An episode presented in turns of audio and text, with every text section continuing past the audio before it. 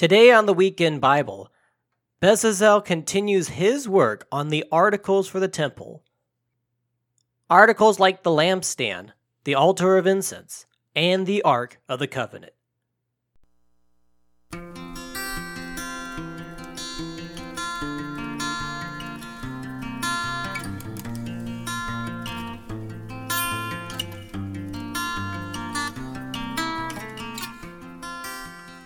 Hello, ladies and gentlemen, and welcome back to the Weekend Bible. My name is Daniel King. Before we go too deep, I just want to say that I have been having audio issues with some of my recording equipment lately. I'm not 100% sure what's going on, so if there is any weird inconsistencies with this recording, like my voice gets ridiculously deep when it normally wouldn't be, I apologize in advance. Hopefully, this entire episode is smooth without any hiccups. Regardless, we are here today with another episode of the Weekend Bible. So, last week we were in Exodus 36, and the people of Israel gave more than enough material, more than enough goods to begin the construction of the tabernacle of meeting and its articles. In fact, it said that Moses had to restrain the people from bringing more because they were so enthusiastic about this project. And thus, construction began on the tabernacle of meeting. Now, only now do I realize just how wordy that may be. Hopefully, it wasn't too difficult for you guys to follow. But you better brace yourselves because today's episode is going to be the exact same thing. Because today we are covering Exodus 37. And here, the work that was done on many of the articles is described in great detail, including the Ark of the Covenant, the table of showbread, the gold lamp, and the altar of incense. So, without further ado, let's begin. Then Bezalel made the ark of acacia wood. Two and a half cubits was its length, and a cubit and a half its width, and a cubit and a half its height. He overlaid it with pure gold inside and outside, and made a molding of gold all around it. And he cast for it four rings of gold to be set in its four corners, two rings on one side and two rings on the other side of it. He made poles of acacia wood and overlaid them with gold. And he put the poles into the rings at the sides of the ark to bear the ark. He also made the mercy seat of pure gold. Two and a half cubits was its length, and a cubit and a half its width. He made two cherubim of beaten gold, and made them of one piece at the two ends of the mercy seat one cherubim at one end of this side, and the other cherubim at the other end on that side. He made the cherubim at the two ends of one piece with the mercy seat. The cherubim spread their wings above and covered the mercy seat with their wings. They faced one another, and the faces of the cherubim were toward the mercy seat. He made the table of acacia wood. Two cubits was its length, a cubit its width, and a cubit and a half its height. And he overlaid it with pure gold, and made a molding of gold all around it. He also made a frame of a handbreadth all around it, and made a molding of gold for the frame all around it. He also cast for it four rings of gold, and put the rings on the four corners that were at its four legs. The rings were close to the frame as holders for the poles to bear the table and he made the poles of acacia wood to bear the table, and overlaid them with gold.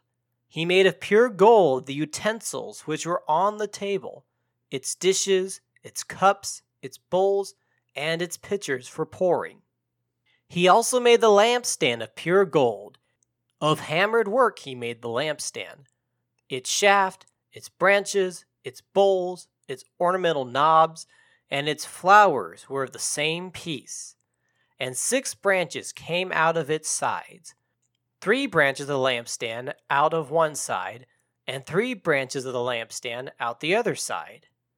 There were three bowls made like almond blossoms on one branch, with an ornamental knob and a flower, and three bowls made like an almond blossoms on the other branch, with an ornamental knob and a flower, and so for the six branches coming out of the lampstand. And on the lampstand itself were four bowls made like almond blossoms, each with its ornamental knob and flower. There was a knob under the first two branches of the same, a knob under the second two branches of the same, and a knob under the third two branches of the same, according to the six branches extending from it. Their knobs and their branches were one piece. All of it was one hammered piece of pure gold. And he made its seven lamps, its wick trimmers, and its trays of pure gold. Of a talent of pure gold he made it with all its utensils. He made the incense altar of acacia wood. Its length was a cubit, and its width a cubit. It was square, and two cubits was its height. Its horns were one piece with it, and he overlaid it with pure gold, its top, its sides all around, and its horns. He also made for it a molding of gold all around it. He made two rings of gold for under its molding, by its two corners on both sides, as holders for the poles with which to bear it. And he made the poles of acacia wood, and overlaid them with gold. He also made the holy anointing oil, and the pure incense of sweet spices, according to the work of the perfumer. And that will conclude today's reading. Before I close this, I do want to say something real quick that's been on my heart and it's kind of off topic of today's episode. And I'm not going to dig too deep because I intend to dedicate a full episode to this. So, as we all know, we're living in a very unusual time, something that I don't think humanity has been used to, at least not people in the United States have been used to, for at least 100 years. And I've just been feeling a conviction in my heart because I feel like there's I feel like this is the time where as believers we are to be challenged as to who we really serve. Like is this the time where we're going to actually step up and be the church to people or are we going to back down and huddle in our corners? I know a lot of us in most states and I'm sure in a lot of countries around the world right now are under orders to stay at home if possible.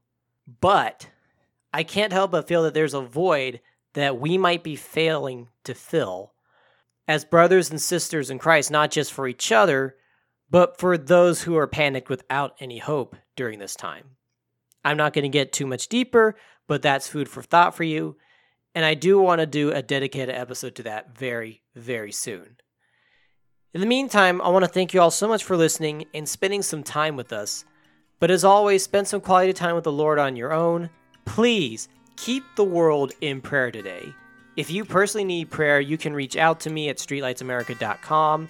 If you go there and click on the homepage, you will find a submit a prayer request button.